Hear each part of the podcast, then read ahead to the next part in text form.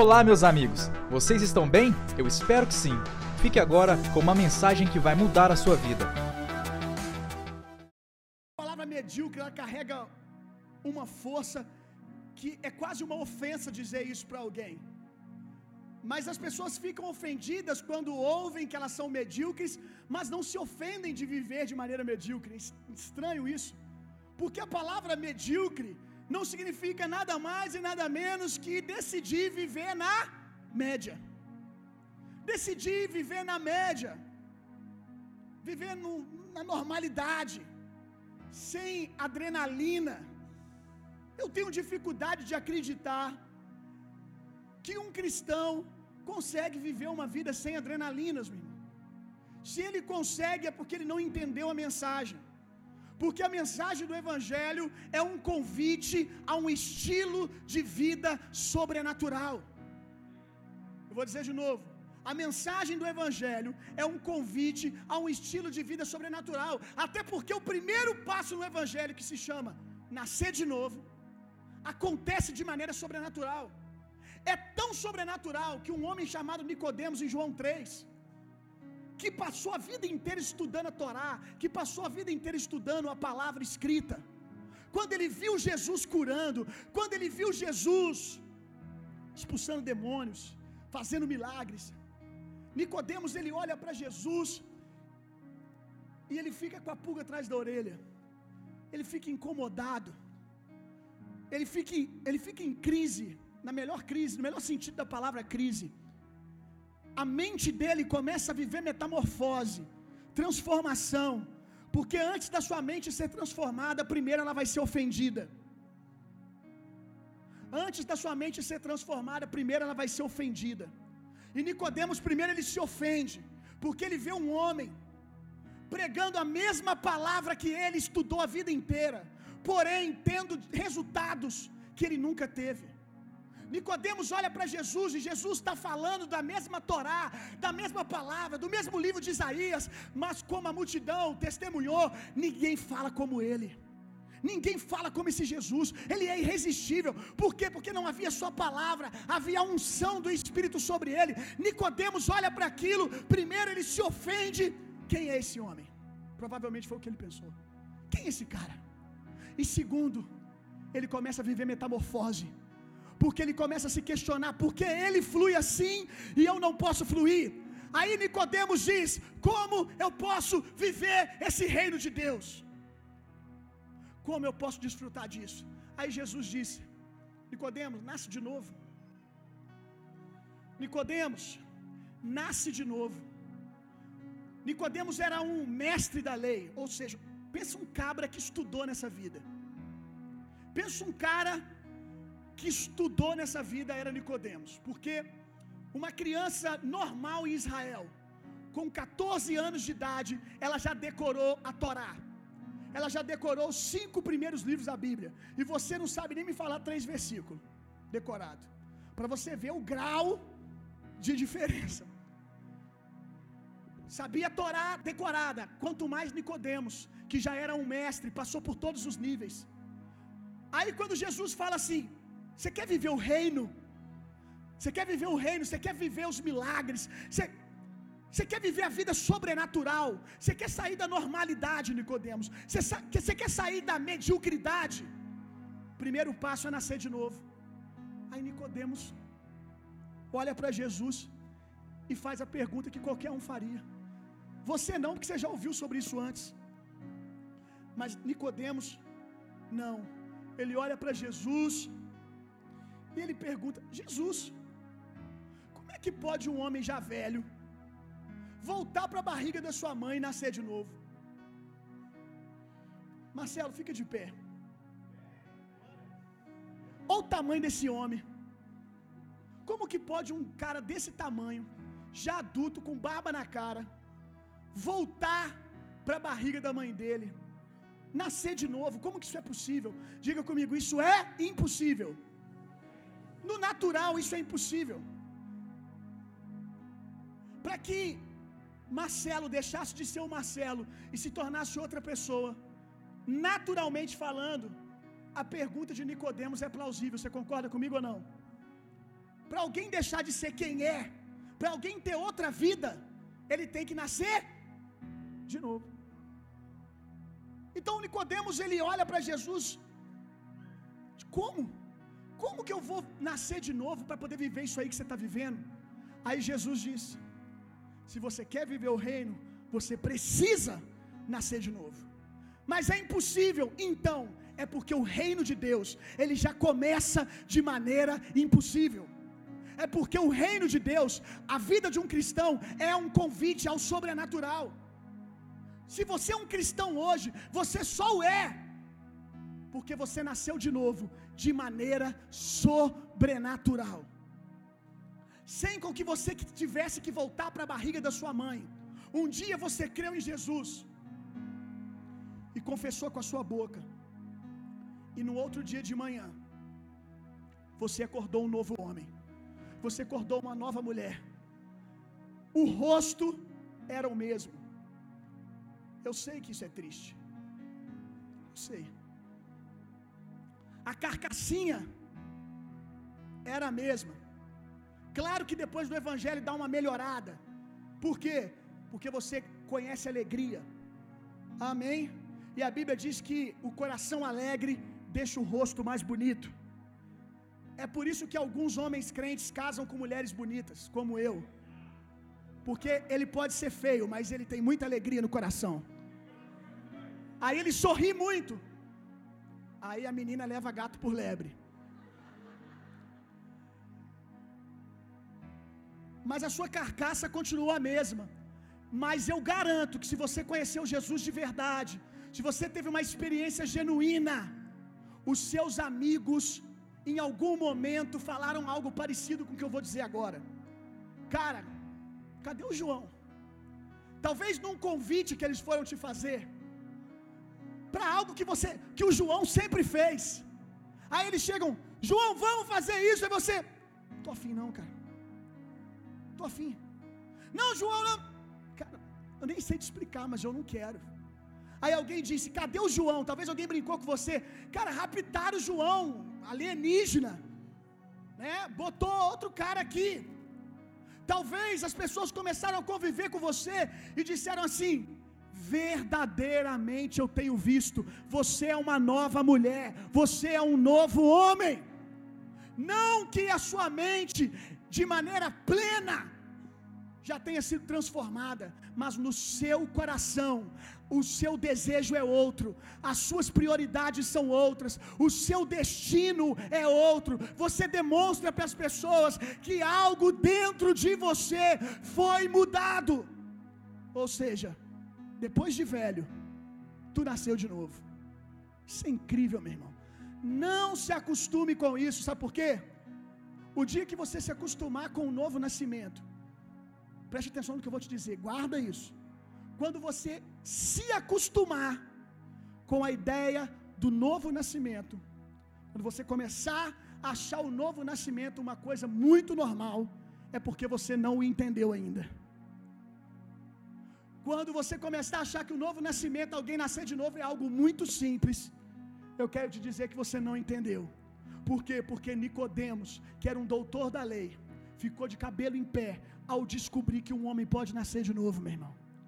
E eu te provo que todo o evangelho está construído em cima disso. Eu não vivo mais, mas Cristo vive em mim. A maioria das pessoas ouviram isso, mas não encarnaram isso. A maioria dos cristãos, eu acredito que se você confessou a Jesus, você nasceu de novo. Não tenho dúvida disso.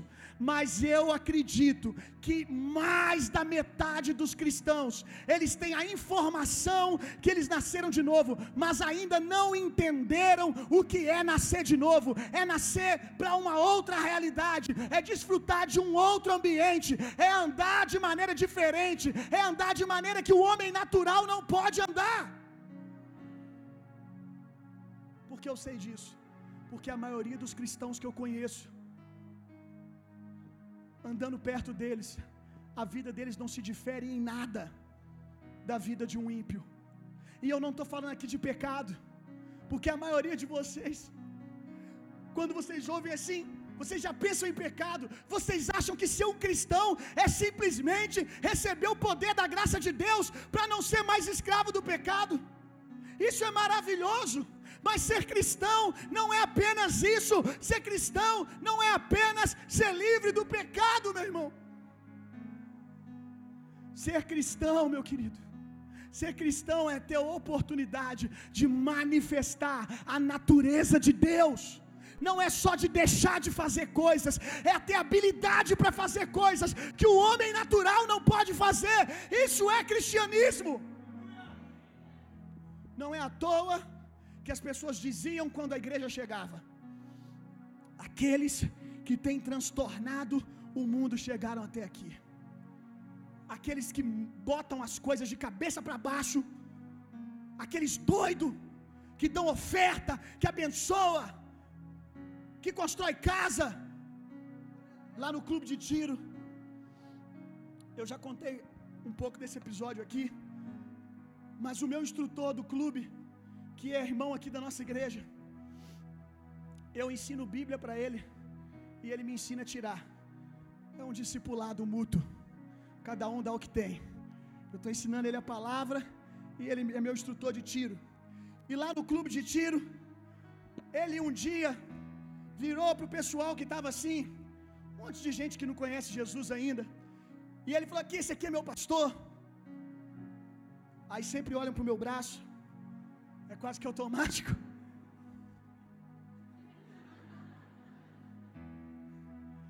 Como eu estou num clube de tiro, ninguém acha estranho eu estar tá com, com uma, uma 12 na mão, com 38, mas tatuado não pode. Ninguém olha para 9 milímetros, nada, só olha para o braço. Tem uma arma, eu até entendo.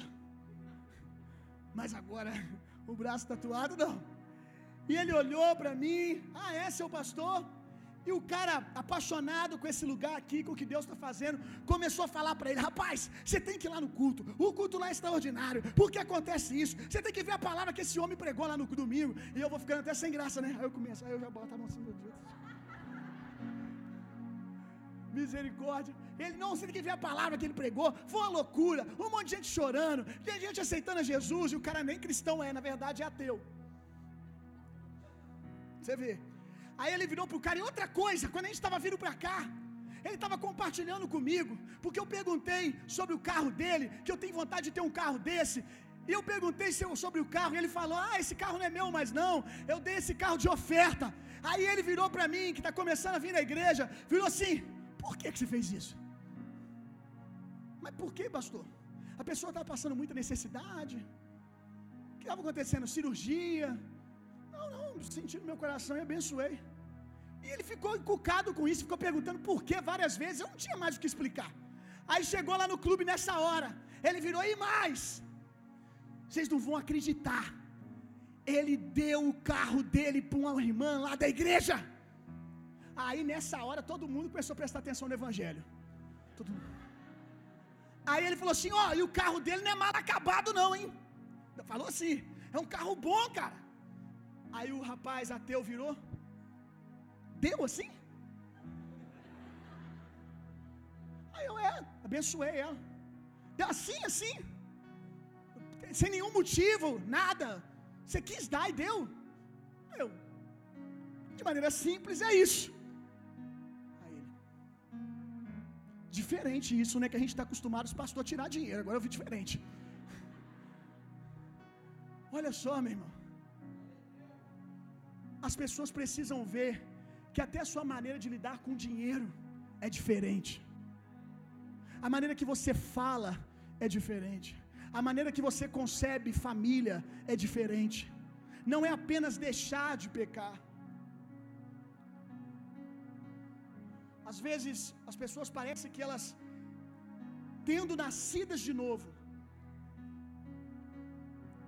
tendo deixado de ser, preste atenção aqui, tendo deixado de ser uma largata para ser uma borboleta. Elas insistem em continuar querendo ouvir apenas de como é a vida de uma largata. A gente precisa, e eu sempre, de tempo em tempo, acho que quase todas as minhas mensagens, eu sempre falo isso para você, meu irmão. O problema do pecado não é apenas apenas a consciência de pecado trazer separação entre você e Deus. Viver na condenação do pecado, esse não é o único problema. O outro problema é que ele perverte a sua natureza. Ele impede você de liberar o seu potencial, o poder do Espírito que está dentro de você, porque você passa tempo pensando em quem você não é, em ao invés de começar a pensar que você é uma borboleta e que agora você pode voar, que você passou por metanoia, transformação, que agora você pode fazer coisas extraordinárias que largata não faz. Mas a maioria dos cristãos, eles deixam de ser largata e mesmo com asa continuam rastejando. Deu para entender? O evangelho não é apenas sobre dizer que você não é mais uma largata. O evangelho é sobre dizer que agora você pode voar. Que agora você pode fazer o, o, o sobrenatural, viver no sobrenatural, viver no impossível. Isso é o evangelho, meu irmão. As pessoas têm que ficar chocadas ao conviverem com cristão. Como Nicodemos ao conviver com Jesus entrou em crise. Esse cara, primeiro ele foi ofendido. E depois iniciou nele um processo lá no clube lá.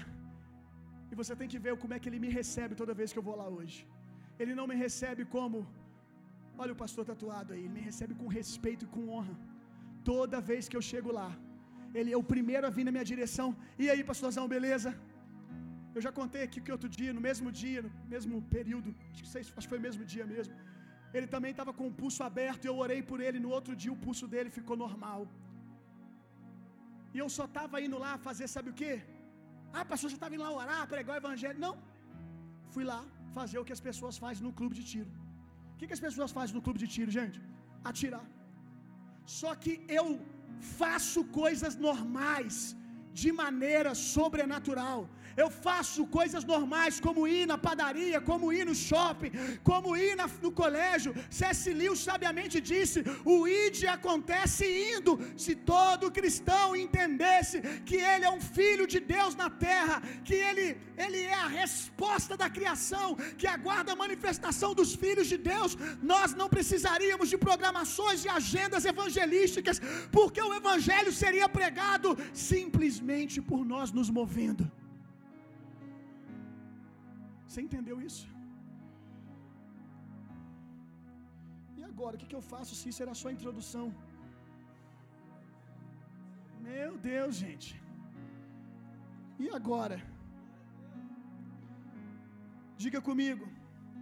Quem opta por viver no extraordinário precisa condicionar o seu cérebro ao tudo é possível.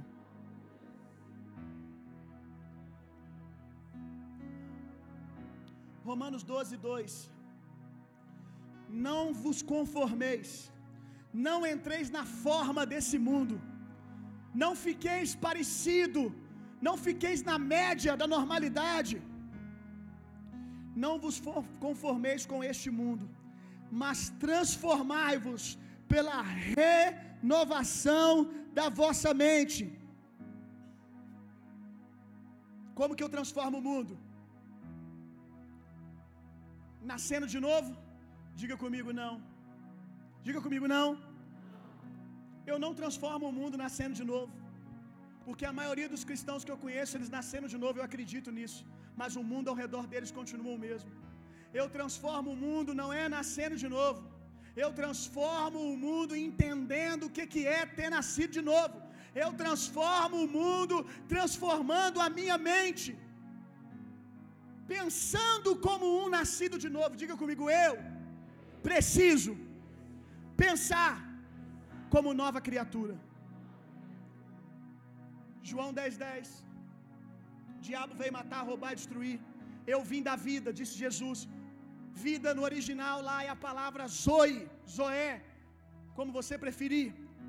A palavra vida que Jesus disse, eu vim para dar vida com abundância, significa natureza de Deus. Jesus veio nos dar, nos devolver a nossa natureza divina de filhos de Deus. Jesus veio nos dar uma natureza diferente desse mundo. Então eu aceitei Jesus.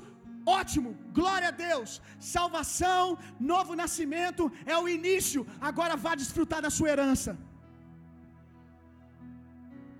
Agora vá ter sua mente transformada para que você comece a pensar como um nascido de novo. Você passou tempo demais pensando que querer não é poder. Chegou a hora de você começar a pensar que querer é poder, sim. Aleluia. A grande maioria das coisas, meu irmão, que no primeiro momento parecem impossíveis de serem realizadas, seja por falta de tempo, seja por falta de recurso, por falta de mão de obra, na verdade possuem sim um jeito de serem realizadas. Mas sabe por que, que você para diante do primeiro não? Porque você foi treinado para isso. Infelizmente, você foi treinado para parar diante de qualquer impossibilidade. Sim ou não? Você foi treinado para parar diante de qualquer resistência. Se alguém coloca qualquer dificuldade, você diz: "É porque não é da vontade de Deus". Nós não somos guiados pelas portas. Nós somos guiados pelo Espírito, meu irmão. Não são as oportunidades fáceis ou não que nos dizem qual é a vontade de Deus. O que nos diz o que é a vontade de Deus é o Espírito no nosso coração. Porque eu quero te dizer que por algumas vezes eu já me deparei diante de portas que não estavam abrindo facilmente e a minha mente caída, a, na, velha natureza, dizendo para mim: ah, deve ser porque não é da vontade de Deus. E quando eu fui orar, Deus disse para mim: ei, pegue a chave de Davi, pegue a chave que abre porta que ninguém pode abrir, coloque, ore, que você vai passar. Esse lugar mesmo aqui é fruto disso. Se eu acreditasse que querer não é poder, você não estava sentado nessa cadeira aqui. Porque depois de durante uma semana eu receber inúmeras mensagens de pessoas que nem se comunicam, falando comigo assim, pastor, eu vi um lugar, não sei porquê, eu queria te mostrar esse lugar. Aí mandava mensagem, era esse lugar aqui. Aí eu falei, vou lá ver o lugar. Quando eu cheguei aqui, eu falei, uau! Aliás, antes de chegar, eu já pus um empecilho, porque eu tinha orado, falado para Jesus que eu não queria um lugar que fosse segundo andar, porque se não tivesse rampa, né, na verdade, se fosse o segundo andar, 99,9% dos lugares tem escada. E eu falei, Jesus, o evangelho que nós pregamos é para todos, inclusive para os nossos irmãos que possuem alguma debilidade, alguma necessidade especial. Eu não quero que alguém deseje estar na nossa igreja e não possa estar porque não tem condições de subir uma escada. Eu não acredito que esse é o evangelho. Nós precisamos pregar o evangelho para essa cidade e essas pessoas fazem parte dessa cidade. Então todo lugar que os outros me mostravam, às vezes era lindo, mas tinha escada. Eu falava, não, não é o que eu estou procurando. Então quando me mostraram aqui, era segundo andar, eu já vim assim. Aliás, eu pensei primeiro, nem vou, nem vou, nem vou, segundo andar, escada, um lugar daquele não vai ter elevador, besteira. Aí o Espírito começou a falar no meu coração: será que com tantas mensagens que você recebeu ainda não é pelo menos um sinal para você questionar? Aí eu peguei e vi. Quando abrir esse portão, meu irmão, e eu vi uma rampa que dava para subir com um carro, para colocar alguém em cadeira de roda aqui em cima, sem ele ter que subir se ele não quisesse. Eu já comecei a ficar em crise comigo de como eu tenho sido incrédulo. Ah, quando abriu, eu vi a rampa. Eu, meu Deus do céu. A sensação que eu tive é como se Jesus virasse para mim e falasse assim: quando abriu o portão, tá bom para você? Tá bom? Serve? É mais ou menos isso aí? Ou tá ruim ainda? Eu não preciso falar mais nada, Jesus. Aí entrei, gostamos do lugar, quantidade de banheiro que nós oramos, salas do jeito que nós oramos para aquela estação. Aí fui falar com o cara. A imobiliária botou, mas não vou entrar em detalhes, uma série de empecilhos. Não pode alugar, para a igreja não dá. Não, já estou dizendo que não tem jeito. A imobiliária bateu o martelo, a gente saiu de lá, eu e o Eric, igual o gatinho do Shurek. porque a gente tinha apaixonado, a gente tinha feito vídeo, a gente tinha mostrado para os nossos mentores o lugar é aqui, quando a gente vai na imobiliária. Não, não, não, não, não. Tá até errado, tá com placa lá, não tá alugando não. Tá alugando não. Aí saímos de lá e o Eric, não, pastor, a gente vai achar outro lugar. E eu também indo ali conversando, de repente eu passei em frente e Jesus falou comigo: Você tem na sua mão a chave, não a chave que abre portas normais, porque isso os ímpios podem fazer. Você tem na sua mão a chave que abre porta de maneira sobrenatural, porta que ninguém pode abrir. Eu falei, o Eric lembra disso? Falei, Eric, encosta o carro. Encosta o carro aí. Não, o que foi? Encosta o carro. Eu vou enfiar a chave na maçaneta mais uma vez. Eu desci aqui, comecei a procurar quem era o dono. Alguém me dá o telefone do dono. Alguém me fala qual é o dono desse imóvel. O cara pegou, me deu o telefone, ligamos para ele, marcamos. Quando nós chegamos aqui, começamos a conversar com o dono, ele olhou no meu olho e falou assim: Não, eu vou ligar para a imobiliária agora e falar que eu quero alugar para você. Querer é poder, meu irmão. Querer é poder. Desde que, com você, desde que você queira aquilo que Deus quer ao seu respeito. Daqui a pouco eu falo mais sobre isso. A gente tem que parar com essa mania de qualquer resistênciazinha. Não é da vontade de Deus. Já ensinei aqui que o apóstolo Paulo mesmo, tendo sido guiado pelo Espírito a estar num determinado lugar, ele diz: Eu encontrei resistência. Para de ser guiado por facilidade. Ser cristão não é viver de facilidade. Ser cristão é viver ofendendo a normalidade. Para. Se não for fácil, não é para você. Meu irmão, eu quero dizer que você é filho de Deus. Amém. Mas você é filho maduro, você é filho ruiós. Ser filho de Deus não é sinônimo de ser um bebezinho com uma chupeta na boca. Você é filho ruiós. Você é filho que assumiu o lugar do Pai na terra. Você é filho maduro, você é embaixador do reino de Deus. Criança não é embaixador. Criança está na pré-escola. Você é filho de Deus. Tira da sua cabeça a imagem de ser filho, ser um negocinho frágil no colinho de Jesus. Ei, meu irmão, o mesmo Espírito que habitou em Jesus habita em mim e você. É isso que te faz filho de Deus. Carregar a mesma autoridade e o mesmo Espírito. Vamos lá, meu irmão. Uh!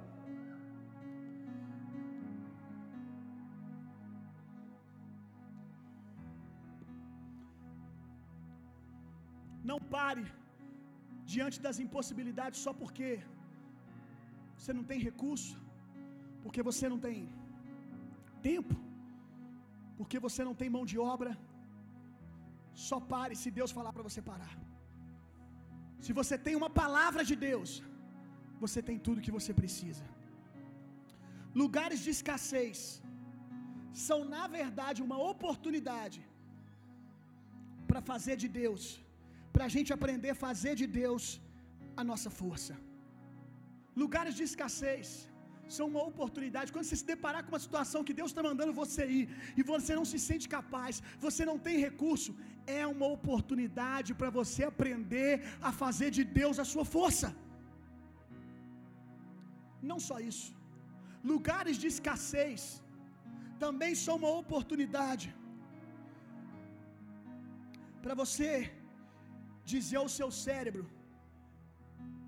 que tudo é possível. Porque a vida inteira ele aprendeu a parar diante de qualquer impossibilidade. Então, quando você, como um cristão agora nascido de novo, e você está diante de uma resistência, e o seu cérebro está ali dizendo: não vai, não vai, querer não é poder, não é tudo fácil assim, não dá, já dizia sua mãe: Isso não é para você. Você é o menor da sua casa. Você é um coitadinho. Você é isso. Você é aquilo. Você cresceu ouvindo que, que não é possível. Pode ser para alguém, para você não. Seu cérebro começa a repetir o que você ouviu. Aí você está com a impossibilidade. Quando você arromba a porta, passa o véu, o seu cérebro perdeu um pouco de autoridade agora. O seu cérebro começa a dizer: É, parece que a conta não é como 2 mais 2 é igual a 4. Parece que o lugar que ele vive hoje, nem tudo se explica. Se crê. Amém? Aí vem mais uma resistência. Deus fala: vai, você tem sim um chamado, é para você, essa viagem é para você, essa família é para você, é isso que eu quero fazer. Aí vem do outro lado, é o, o, o anjinho do Satanás, aquela imagem: não, não dá, não dá. Você crê contra as circunstâncias e dá mais um passo. Seu cérebro está recebendo renovação. Seu cérebro está começando a dizer: parece que ele está certo. Daqui a pouco, você vai perceber que ele nem pondera mais nada, ele simplesmente te deixa ir. Quantos estão entendendo o que eu estou dizendo, gente? Aleluia. Os momentos que eu me deparei com impossibilidade, como falta de dinheiro, falta de mão de obra, foram os momentos que eu vivi as coisas mais extraordinárias da minha vida, gente. Eu estava ali agora, olhando a multidão de pessoas aqui, amando Jesus e adorando, e Jesus me levou lá no início de tudo. Quando eu não tinha nada, pelo contrário, eu tinha descrédito. Eu tinha as pessoas dizendo: não, é um menino, é um moleque, não vai dar certo, é doido. A única coisa que eu tinha era isso. Quando nós chegamos, quando nós começamos a igreja, eu até falei com, com o pessoal do louvor. Tem uns pratos que a gente usava para tocar aqui, que só o Cristo, meu irmão. Era todo quebrado, lascado. E eu falei com o pessoal, eu quero que coloque esse quadro numa, numa placa, dentro de um quadro, esse prato de bateria. Por quê? Porque daqui a três anos, daqui a dois anos, quando a próxima turma do Ministério de Louvor chegar e olhar, por que, que tem um prato todo quebrado aqui nesse quadro? Por acaso era do baterista do Metallica? É um item de colecionador? Não. Era com isso que nós começamos a tocar. Era isso que nós tínhamos. O que você está desfrutando hoje não é fruto de, de pessoas que decidiram é, é, investir nisso aqui. Não, a gente não teve nada disso. Foi a graça de Deus, foi o poder de Deus, foi o sobrenatural nos suprindo. Isso aqui é uma mensagem para você. Começamos no sobrenatural. Não se acostume, tem muito mais. As coisas mais loucas que eu já fiz, os, os piques de criatividade que eu já tive, foi porque eu não tinha dinheiro. Ou porque, rapaz, o bicho criativo é pobre e inteligente.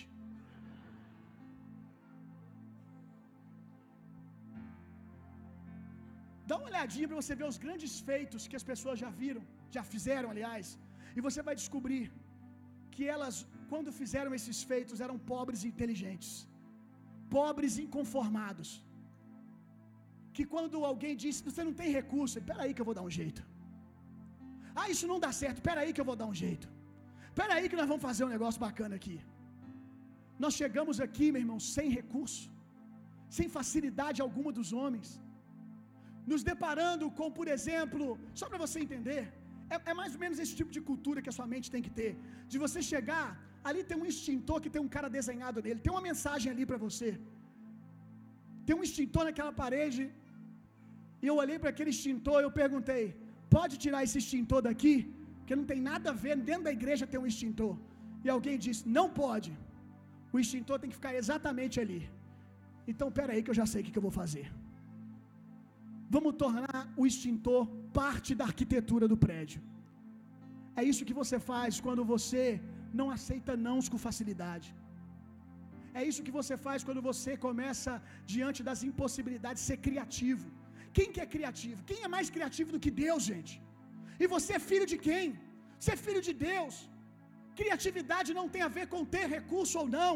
Criatividade é um espírito, criatividade é uma unção. E isso está sobre os filhos de Deus. Isaías capítulo 1, verso 19. Eu tenho uma boa notícia para você.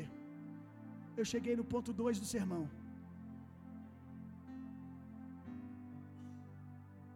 Com certeza você está perguntando, pastor, quantos são? É melhor você não saber. Isaías 1,9.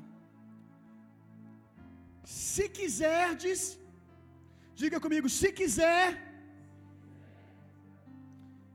e me ouvides, comereis o melhor dessa terra. Querer é poder, é a Bíblia que está dizendo. É poder para quem? Para quem ouve. Ouve o que? O Evangelho. Fé vem pelo ouvir, ouvir a palavra. Se você começar a ouvir o Evangelho entendendo que ele é poder de Deus, Romanos capítulo 1, verso 9, diz: o Evangelho é poder. O Evangelho não são histórias legais e bonitas. O Evangelho não é uma filosofia. O Evangelho não é um convite a um clube social. O Evangelho é poder para a salvação do homem, para a transformação do homem. Se você começar a ouvir o Evangelho com essa expectativa, ei, eu não estou ouvindo aqui uma boa palestra de um coach. Não que eu não respeite os irmãos que são coach, eles foram chamados para algo, mas eu quero dizer: não compare o Evangelho com uma boa palestra de um coach, de um psicólogo. O Evangelho é poder, meu irmão. O seu problema é que você aprendeu a sentar aí e ouvir o que nós estamos pregando, como quem ouve alguém te dando boas ideias, boas opiniões, quem sabe se comportando como um coach para você. Se assente aí, sabendo que o que está sendo pregado aqui é o Evangelho e ele é poder. Se você ouvir o Evangelho, você vai poder viver o sobrenatural. Querer poder, meu irmão, para quem ouve o Evangelho. Uh!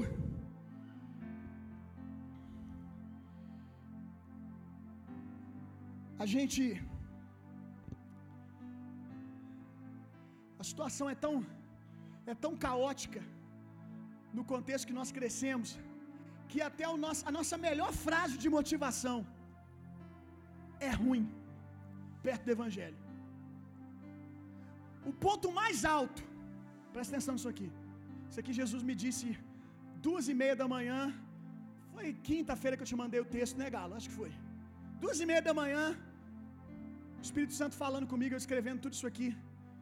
E eu percebi que até a nossa motivação do ponto mais alto ainda está nem no pé do Evangelho. Qual que é a nossa frase motivadora mais hard? Meu irmão, tem jeito para tudo nessa vida. Só não tem jeito para morte. É o que nós, assim, já, a gente já tentou consolar alguém de tudo que é jeito. É o nosso ponto mais alto de, motiva de motivação. É o nosso momento coach. Nada contra os coach aqui, gente. Vocês podem achar que tá virando pessoal entre a gente, né? Tá bem, tá tudo tranquilo. É porque tá aqui na minha cabeça, eu tô falando, mas não tem nada. Tá tranquilo, hein? Amém? Vocês podem me amar? Quando a gente já esgotou tudo, a gente já tentou explicar, a gente já tentou fazer o cara parar de chorar. Aí o cara, tem gente que convence a gente que o negócio é ruim, né? Hein? Você vai, não, você faz desse jeito, aí o cara já tentei. Aí você, ai meu Deus, o que, que eu falo agora? Você começa a falar assim: entrei num mato que eu não devia ter entrado. Como é que eu saio daqui agora? Fui tentar motivar esse cara, eu tô quase me matando. Tô quase perguntando se ele não quer que eu pulo junto. Não, cara, mas assim, tenta desse jeito. Não, mas, mas você pode fazer isso, você pode recorrer. Não, já pedi dinheiro no banco, eu já estou devendo até o agiota já. Eu já pedi o agiota do agiota que me emprestou também. Agora eles não sabem quem é que vai me matar, se é um ou se é o outro. E o cara vai, você vai tentando convencer ele, ele vai te contornando. Aí você tá por dentro, você tá assim. É mesmo, tua vida é uma miséria mesmo, já era. Você já desistiu. Você já desistiu, você não tem o que falar.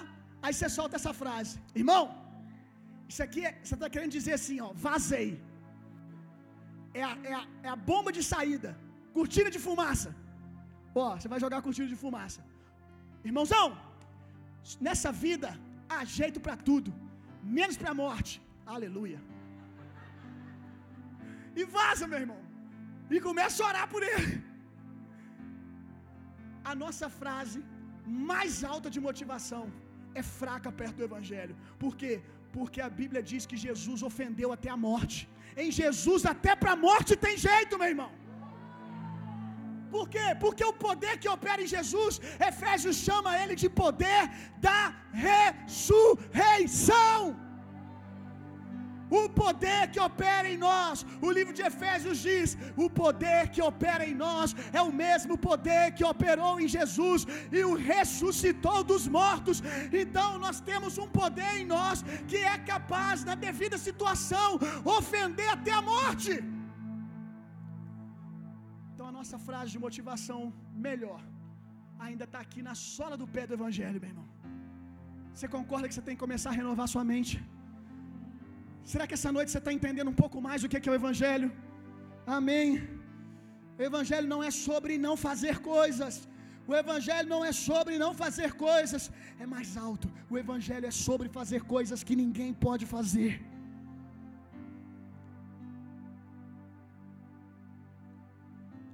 Mateus capítulo 8.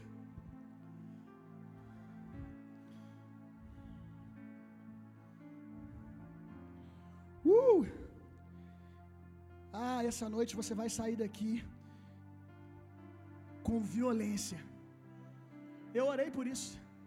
Eu orei para que essa noite uma unção viesse sobre você e você saísse daqui com autoridade, com poder para ser violento contra o, o, os ataques do diabo, contra as resistências que estão sobre a sua vida, sobre a sua família. Uh! Mateus capítulo 8, verso 2.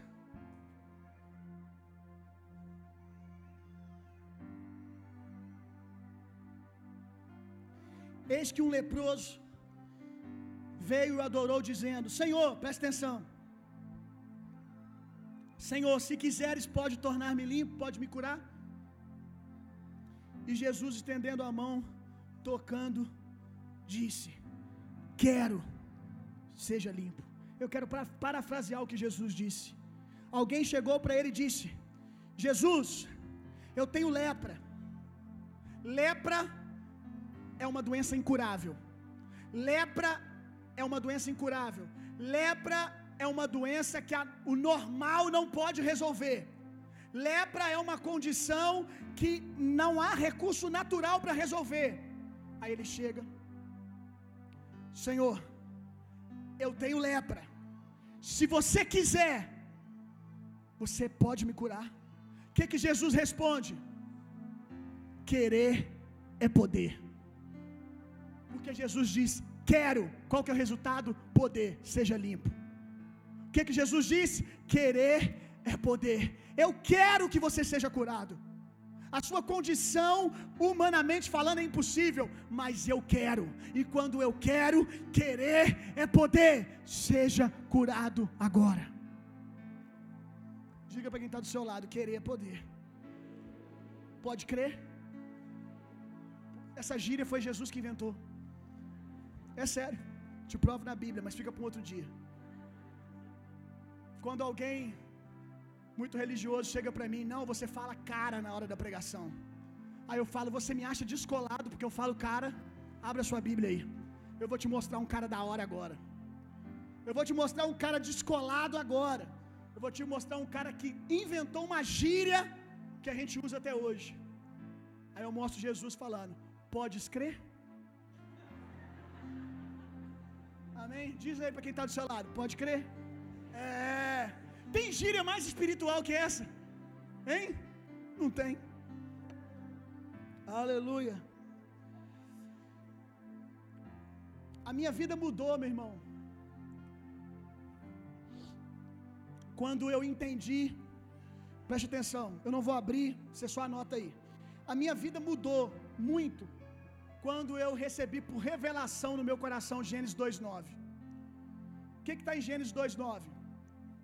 Um dia eu estava lendo a Bíblia, eu já tinha lido várias e várias vezes esse texto, eu já tinha ouvido pregação, mas nunca tinha pegado com o coração.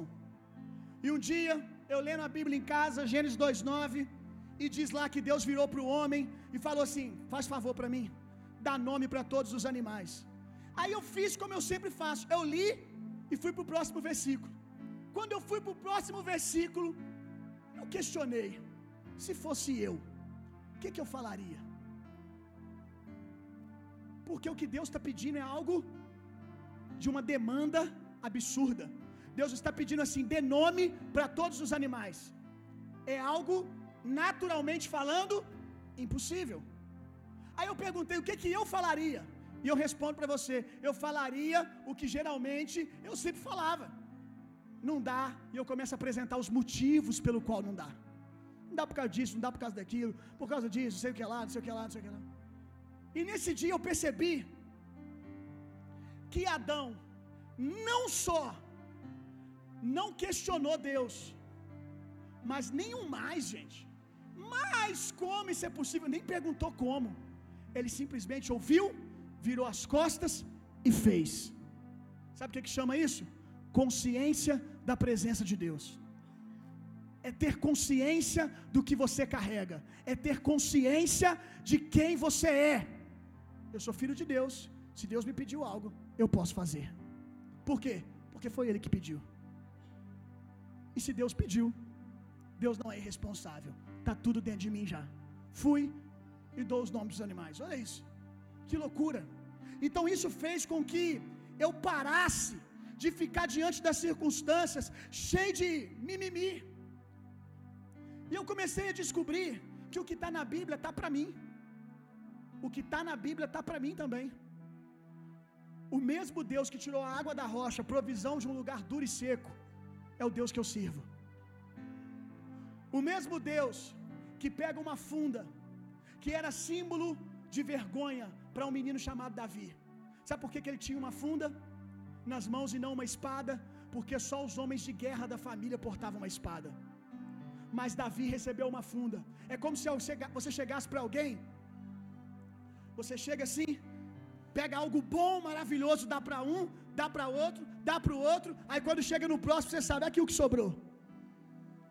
Foi o que Davi recebeu. Ah, talvez fez cara de choro, mas todo mundo tem espadinha, pai. Não, então, tem um negócio aqui para você ficar rodando uma funda. Aí Deus pega uma funda, e no dia que alguém oferece para Davi uma espada, uma armadura, ele rejeita, porque ele aprendeu, meu irmão, que o poder dele é a confiança na graça e no poder de Deus. Eu não quero essa armadura, eu não quero essa espada, porque eu não vou contra esse cara com espada, eu não vou com esse, contra esse cara com paus, eu vou contra esse cara no nome do Deus vivo. Eu não quero nada que possa roubar a glória de Deus. Eu não quero que alguém pense que eu derrubei ele porque me deram uma espada. Que saibam que eu derrubei ele porque Deus era comigo. Deus pega uma funda e faz arma de guerra, gente. O que, que você tem na mão hoje que você está menosprezando? O que, que a vida te deu? O que, que a vida te deu? Ah, porque meus irmãos tiveram mais oportunidade. Eu estou falando aqui, eu senti que é no espírito para um grupo de pessoas aqui, talvez até para uma pessoa. Eu, eu posso ouvir no meu espírito você dizendo. Eu posso ouvir agora no meu coração você dizendo a sua desculpa. O meu pai sempre preferiu os meus irmãos. Para os meus irmãos ele fez isso e aquilo. Para fulano ele fez isso e aquilo. Para mim ele nunca deu as mesmas oportunidades. Esse é o seu problema. Você nasceu de novo e ainda vive como filho do seu pai. Você tem que entender que você nasceu de novo para ser filho de Deus. É um outro nível. Talvez o que o seu pai te deu foi uma funda. Talvez o que o seu pai te deu, deu o melhor carro para um filho, deu melhor casa para o outro, para você ele, ah, sobrou aquela garagem ali. Sobrou esse negocinho aqui. Sobrou esse ah, sobrou meu carro de coleção. Aí você pensa, deve ser o Fusca que estava ali ontem no culto. Você chega lá e você descobre que o carro de coleção é aqueles da Hot Wheels. Guarda com muito carinho, meu filho. Foi o que você recebeu. Deixa eu dizer uma coisa para você, meu irmão. Aquilo que você recebeu, que talvez a sua vida inteira foi um símbolo de vergonha para você, debaixo do poder de Deus, Deus pode fazer essa funda virar uma espada para derrubar gigantes que nem aqueles que receberam tudo foram capazes de derrubar. Você entendeu o que eu disse? Aleluia. Cheguei no ponto final do sermão, meu irmão. Mas ainda falta a conclusão depois daqui. Marcos capítulo 6.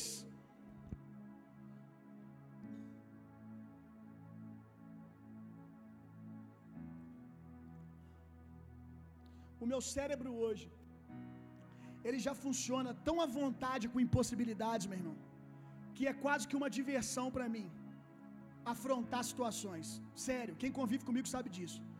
É quase que uma diversão para mim afrontar situações de impossibilidade. Meu cérebro aprendeu a ter prazer nisso. Porque ele aprendeu que é, é, é esse o lugar que ele nasceu para viver. Por exemplo, normal, normalmente falando, alguém que está, como eu comecei aqui hoje, sem voz, já teria pulado uns dois ou três tópicos dos meus, do sermão para terminar. Mas o meu cérebro fica dizendo: hoje é um bom dia para pregar mais do que o normal. Hoje é um bom dia, porque quando eu comecei aqui eu falei: como eu vou falar? Como eu vou dar voz para uma palavra de tanta autoridade, Jesus? Eu acho que eu vou dar um jeito de terminar rápido. Aí agora, depois de muito tempo caminhando com Jesus, eu já ouço quase que é um bom dia para você pregar mais. É um bom dia para você dizer: Eu não vivo pelo que as minhas mãos podem alcançar, eu vivo pela graça de Deus. Vamos lá! Estou começando a ficar empolgado, isso não é bom para você. Marcos capítulo 6, verso 35 ao 38. O negócio está começando a apertar para o seu lado. Já pode cancelar o lanche. Vamos lá. Estou começando a gostar, gente. Isso não é bom. A minha mulher já deve estar tá ali querendo me bater. Que ela fica com pena de vocês. E como o dia já, já se fosse, já fosse muito adiantado, será que Deus está falando? Será que Deus está falando para nós aqui? Acho que não. Vou fingir que eu não ouvi. E como se o dia já fosse muito adiantado, os seus discípulos se aproximaram dele e lhe disseram: O lugar é deserto, o dia já está muito adiantado, despede-os para lanchar lá no podrão. Manda esse povo. Gente, será que Deus está falando que é para me parar o sermão? Vamos lá, vamos lá. Eu estou ouvindo Deus falando na voz da Nathalie, gente. Eu estou ouvindo Deus falando aqui com a voz dela aqui. Despede-os para que, que eles vão aos lugares, às aldeias circunvizinhas e comprem pão para si, porque aqui não tem o que comer. Tem, a lanchonete bomba. Ele, porém, olha isso aqui, volta para cá. Ele, porém, respondendo, lhes disse: Dai-lhes voz de comer. E eles disseram: Iremos nós e compraremos duzentos dinheiros de pão para darmos de comer, ou seja, essa hora, Jesus, aonde a gente vai achar padaria? E ele lhe disse, e ele lhe disse: Quantos pães tendes? E de ver. E sabendo eles, disseram: Cinco pães e dois peixinhos. Lucas 9, 10, só vou ler. Outro momento que Jesus está com os discípulos. Rogai aos teus discípulos que. Roguei aos seus discípulos para mandar o demônio embora. Mas eles não puderam. Responderam. Respondeu então Jesus: Ó oh, geração incrédula, até quando eu estarei convosco e vos terei que suportá-los? Olha isso aqui. A mente de Jesus, vem comigo, gente. Oh, eu estou começando a ficar empolgado, gente. Começa a orar contra aí. A mente de Jesus, a mente de Jesus, ela estava tão imersa no extraordinário, no sobrenatural, que alguém virar para ele e falar que não podia fazer algo, deixava ele bravo. Olha a expressão: até quando? Até quando que eu vou ter que conviver? Até quando que eu vou ter que aguentar a incredulidade de vocês? Ele está dizendo assim: eu vim de outro plano, eu vim de outra realidade, eu vim para fazer o extraordinário, e vocês ficam puxando para baixo. Rapaz, você quer tirar minha paciência? Quando eu te falar para fazer algo, quem está em equipe comigo sabe disso. Quando eu falar assim, nós vamos fazer um negócio assim, assim, assado. Começar, não posso, não dá, não consigo. Vai me dando um negócio, irmão vai me dando negócio, porque eu estou andando com Jesus já tem um tempo. Eu estou andando com Jesus já tem um tempo e eu sei que esse negócio de não dar, não posso, não consigo, não existe para Ele, meu irmão. Se nós temos uma palavra, temos tudo. Se não temos uma palavra, não temos nada. Ainda com recurso não pode ser feito. Deu para entender? Até quando que eu vou ter que conviver com vocês? Andar com gente medíocre cansa, meu irmão. Cansa. E eu não estou te dando uma desculpa para não andar com eles, porque a Bíblia diz que você que é forte suporte os mais fracos. Se tinha alguém pra, desculpa para meter o pé era Jesus. Mas a Bíblia diz que sendo Deus ele desceu no nível dos homens. Mas pelo amor de Deus, meu irmão, deixa Jesus te ensinar. Não dificulte. Deixa Jesus te ensinar. Deixa Jesus te levar, levantar o seu nível. Que Jesus tenha prazer de andar com você. Amém. Que o que ele disse para os discípulos, ele não vai dizer para você. Ele vai dizer assim: É muito bom andar com Pires. Porque quando eu estou terminando a frase, ele já pulou no buraco. É muito bom andar com Pires, porque quando eu falo algo, antes de eu terminar, ele já está, amém, amém, amém, amém. Bora, tô, tô querendo viver esse negócio. Jesus quer andar com gente assim, e os filhos de Deus são essas pessoas, amém? Glória a Deus. Logo no começo do texto diz que a multidão tinha fome. O mundo tem fome, gente. Olha para mim aqui, o mundo tem fome. O mundo tem fome de gente que é capaz de responder as coisas com sobrenatural. O mundo está com fome. Meu irmão, a, a profissão, a habilidade, melhor dizendo, a habilidade desse século, a habilidade desse século são pessoas criativas e saudáveis emocionalmente. A habilidade mais mais desejada pelas empresas não é o cara que tem duas, três profissões, doutorado. Escuta o que eu estou te falando. Você quer treinar o seu filho para ser extraordinário? Ele sim pode estudar nas melhores faculdades. Mas dê, preste atenção. Dê ao seu filho um lar que seja uma faculdade para a vida emocional dele. Dê ao seu filho um lar saudável. Porque se o seu filho for alguém saudável, por quê? Porque o mal desse século são os desequilíbrios emocionais. Se o seu filho, preste atenção, se tornar alguém saudável emocionalmente, porque você deu esse ambiente para ele, você pode ter certeza que ele já está acima da média absurdamente.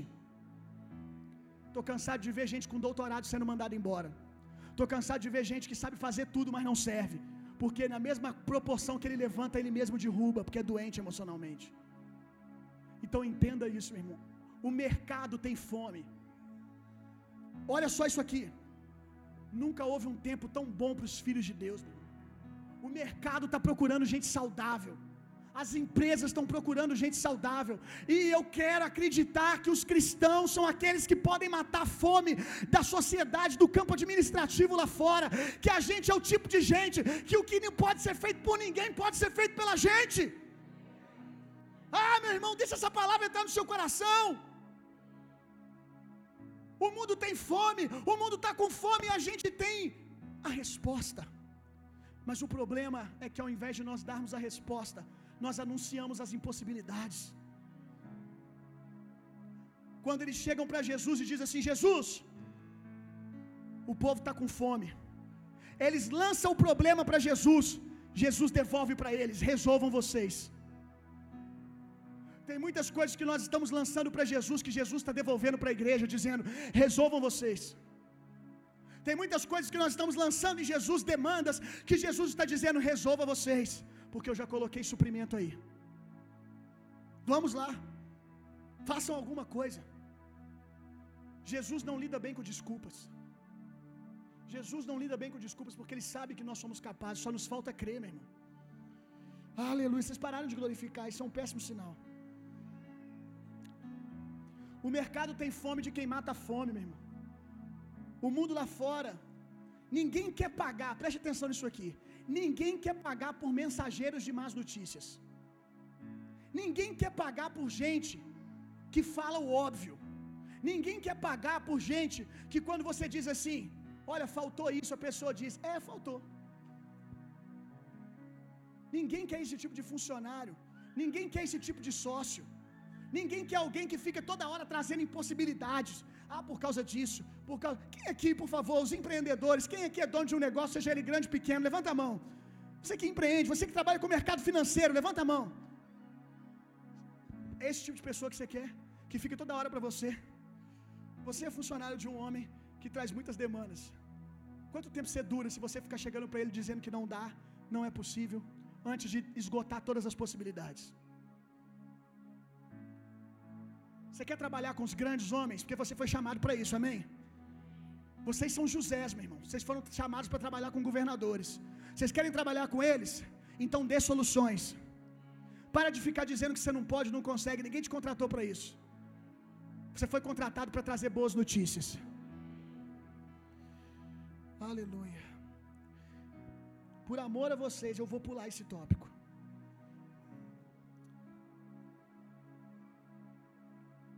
Se coloca de pé no seu lugar. Isso é só uma estratégia.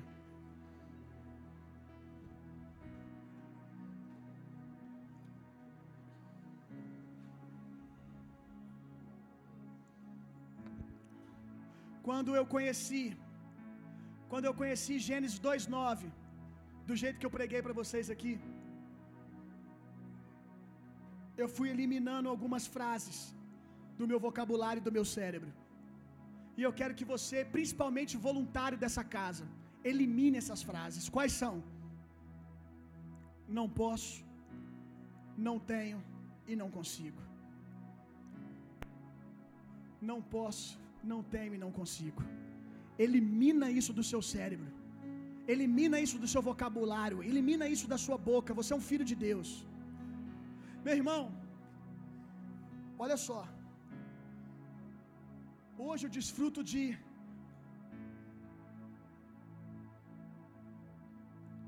Deixa eu achar a palavra melhor aqui.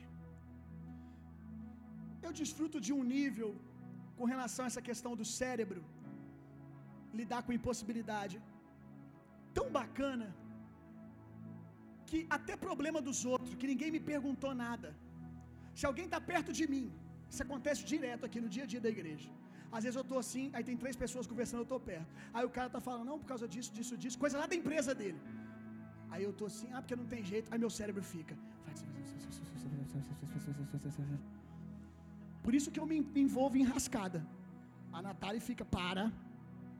Quando eu olho muito para a situação, ela. Shh, shh. Se você começar a falar, vai ser problema seu. Vai devagar aí. O meu cérebro, sabe, sabe quem, quem gosta de memorizar coisas aqui? Levanta a mão quem gosta de Não, você não gosta, não levanta. Eu gosto de brincar de memorizar. Tá vendo? Uma minoria. A maioria dessas pessoas não tinham prazer nisso quando começaram. É uma brincadeira aqui, é uma forcinha que faz aqui, é uma outra força. Daqui a pouco o cara fica viciado em decorar coisas, porque você rompeu os limites do seu cérebro. Agora ele tem prazer no impossível. Agora ele tem prazer em ser acima da média. É mais ou menos isso que eu estou pregando para você.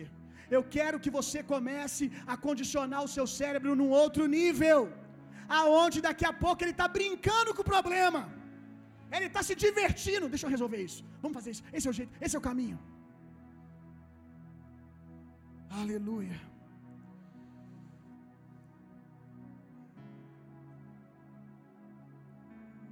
Bote a mão sobre a sua cabeça.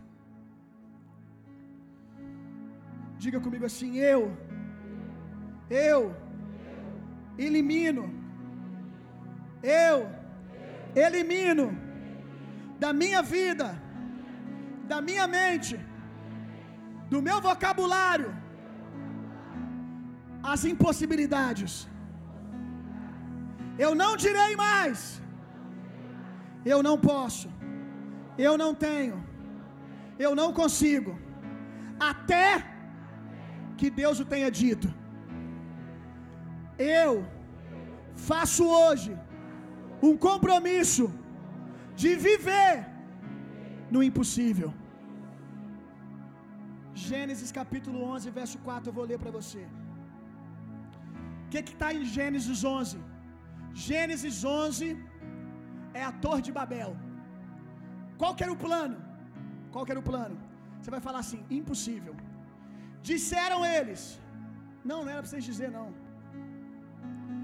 Disseram eles: Vinde, vamos edificar uma torre que o seu cume, o seu topo, toque os céus. Tem cabimento um trem desse, gente? Pergunta: tem como hoje, com a tecnologia que a gente tem hoje, pensa nos maiores prédios do mundo, tem como fazer um prédio que toca o céu? Ainda não. Os maiores ainda não estão tocando o céu. Mas sabe o que aconteceu aqui? Deus olhou para a terra e disse: Eu vou ter que descer lá e impedi-los, porque senão eles vão conseguir. Você tem noção o que, que é você ter um nível de viver na impossibilidade tão grande que Deus olha e fala: se eu não for lá atrapalhar, não serve o diabo, não serve ninguém. Se eu não for, eles vão conseguir. Querer é poder.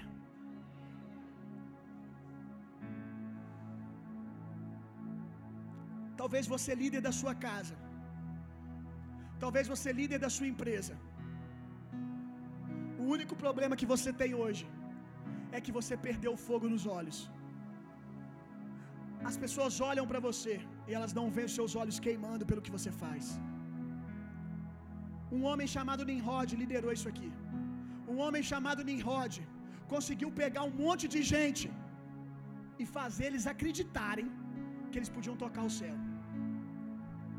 O que que Nimrod tinha?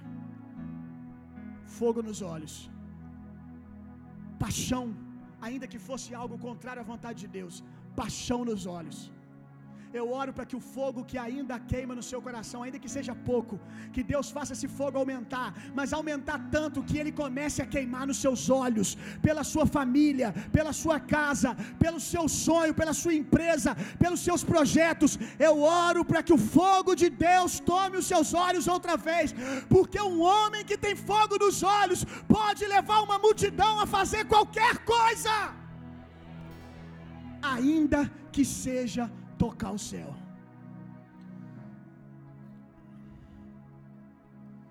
Eu tenho orado, meu irmão. Eu oro sempre para que Deus me vença. Eu oro sempre para que Deus me vença. Preste atenção nisso. Guarda isso.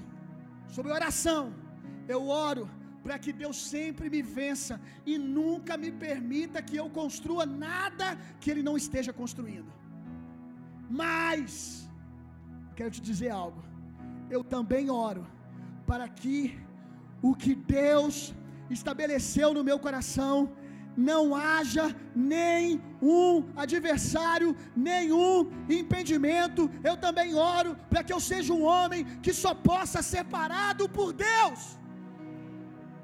Eu oro para que aquilo que Deus não está construindo, Ele me impeça de construir e nunca me deixe andar longe da vontade dEle. Mas eu também oro mas eu também oro que para aquilo que ele me chamou, ninguém ninguém possa conseguir me resistir, ninguém possa conseguir me parar, condição alguma. E eu quero que você ore sobre isso hoje. Eu quero te convidar à oração. Eu quero orar sobre a sua vida, Salmos 92, 10. Sua vida vai mudar hoje. Ah, meu irmão, eu não preguei duas horas para nada. Sua vida vai mudar hoje. Eu quero orar Salmo 92, 10 sobre você. Que isso, pastor? Que doideira. O que é esse negócio de Salmo 92, 10? Porém, tu exaltas o meu poder como a força de um boi selvagem. Salmos 92, 10. Tu exaltas a minha força como a força de um boi selvagem. Eu quero orar para que a unção de Deus que repousa sobre você libere esse poder de virilidade, de vitalidade, de força sobre você, homem ou mulher nessa casa. Meu irmão, a depressão vai sair miando igual gato. A depressão vai sair rastejando. Eu oro hoje 92:10 sobre você. A unção como a força de um boi selvagem. Você já viu um boi selvagem? Não, pastor, nunca vi. Já viu sim. O que é um boi selvagem? Um boi que liberou a sua natureza que está fora de controle. Quem aqui já assistiu uma um momento de rodeio? Levanta a sua mão. Todos vocês. Aquele boi saltando dentro da arena é um boi em estado de selvageria. Por que, que ele está em selvageria?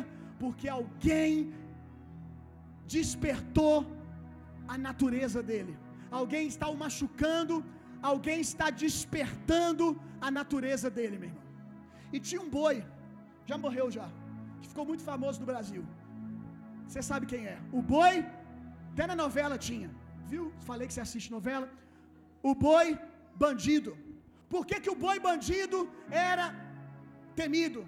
Por quê? Porque ninguém conseguia ficar oito segundos em cima dele. Não ficava nem seis. A maioria dos peões tremiam a perna só de pensar que iam subir nele, porque sabiam que ele ia saltar de uma maneira que ia jogar longe. Salmo 92, 10.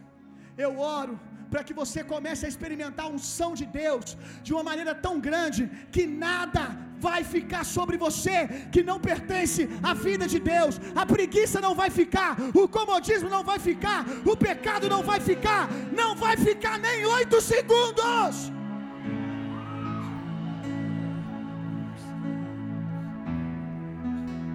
Às vezes, alguém me pergunta, pastor, como é que você fica pregando igual um cavalo, igual um doido, andando de um lado para o outro? Meu irmão, eu não sou coach. Eu não sou. Meu Deus, os coach. Ai, Jesus. Eu não sou, meu irmão, palestrante de palestra de motivação. Eu sou um ministro do evangelho. A Bíblia diz que os ministros do Evangelho, eles são como labaredas de fogo. Ninguém pode fazer o que o ministro faz sem a unção de Deus. Paixão, meu irmão, paixão, paixão libera isso. Eu quero orar por paixão no seu coração, paixão pela sua família, paixão pelos projetos de Deus. Paixão. Paixão libera unção. Paixão libera unção. Uh! Vamos lá.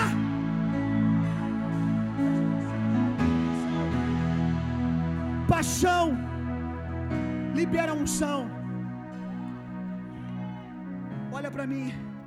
Paixão libera unção. Sabe por quê? Paixão é querer ardente. Paixão é um querer ardente.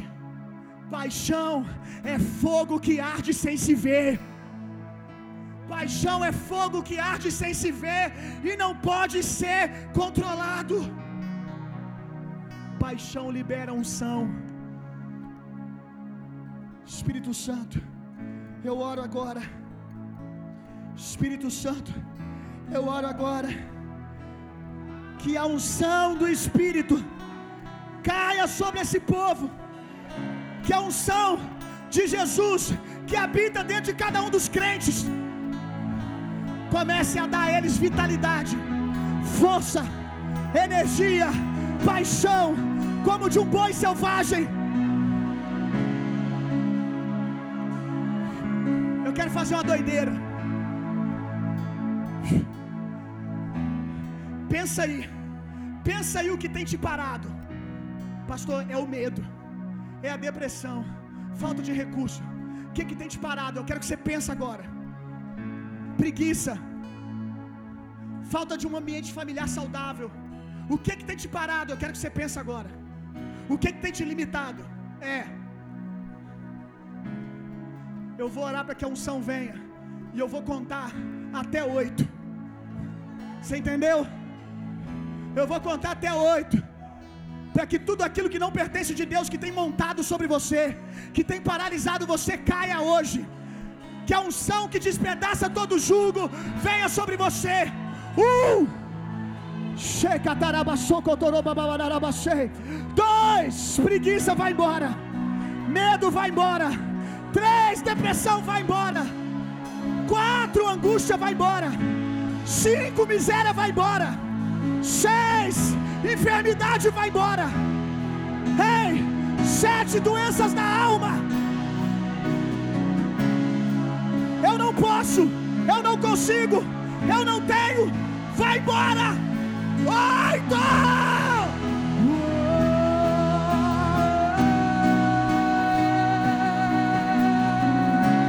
Esse é quem tu és.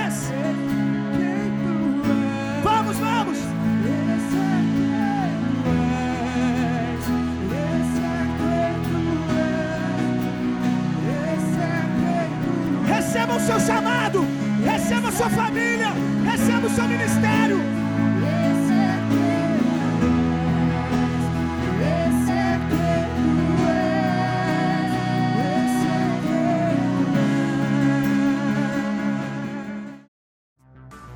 Que bom que você chegou até aqui. Esperamos que você tenha sido impactado. Para ouvir mais, siga nosso podcast e nos acompanhe nas redes sociais.